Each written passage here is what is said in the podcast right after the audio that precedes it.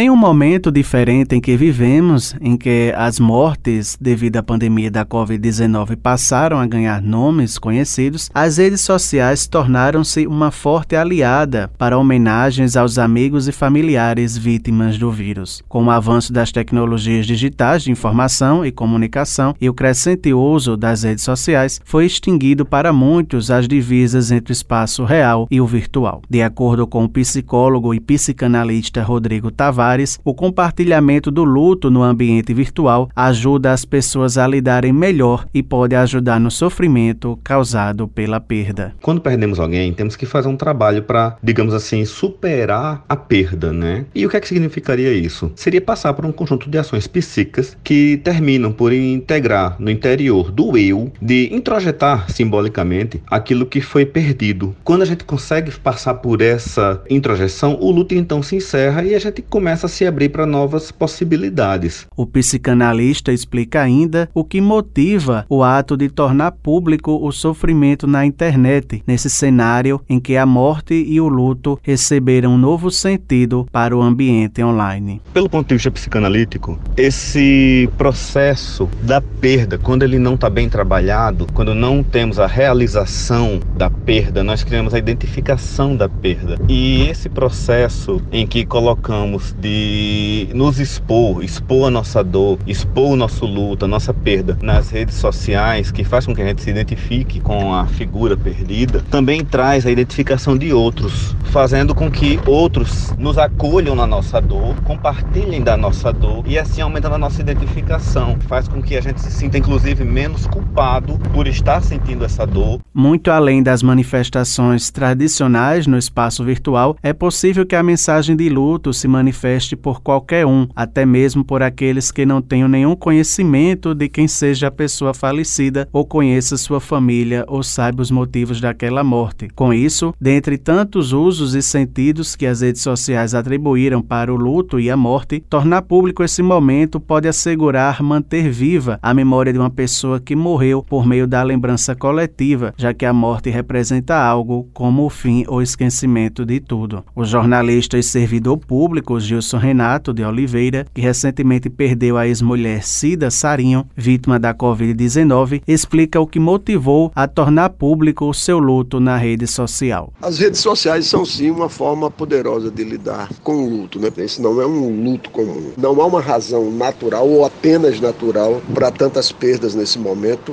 perdas que se multiplicam e que nos assustam de forma assim exacerbada. A rede social nesse momento serve sim como obituário, mas serve também como lugar de expressão como lugar de alerta, né? Nós precisamos dizer às pessoas, lembrar as pessoas que estão do nosso lado de que essa coisa é terrível e que essa coisa mata e principalmente que nós temos que nos organizar e nos preocupar e interferir para que a estrutura que hoje permite e promove o sucesso do vírus, ela não se mantenha. Lucas Duarte para a Rádio Tabajara, uma emissora da EPC, empresa paraibana de comunicação.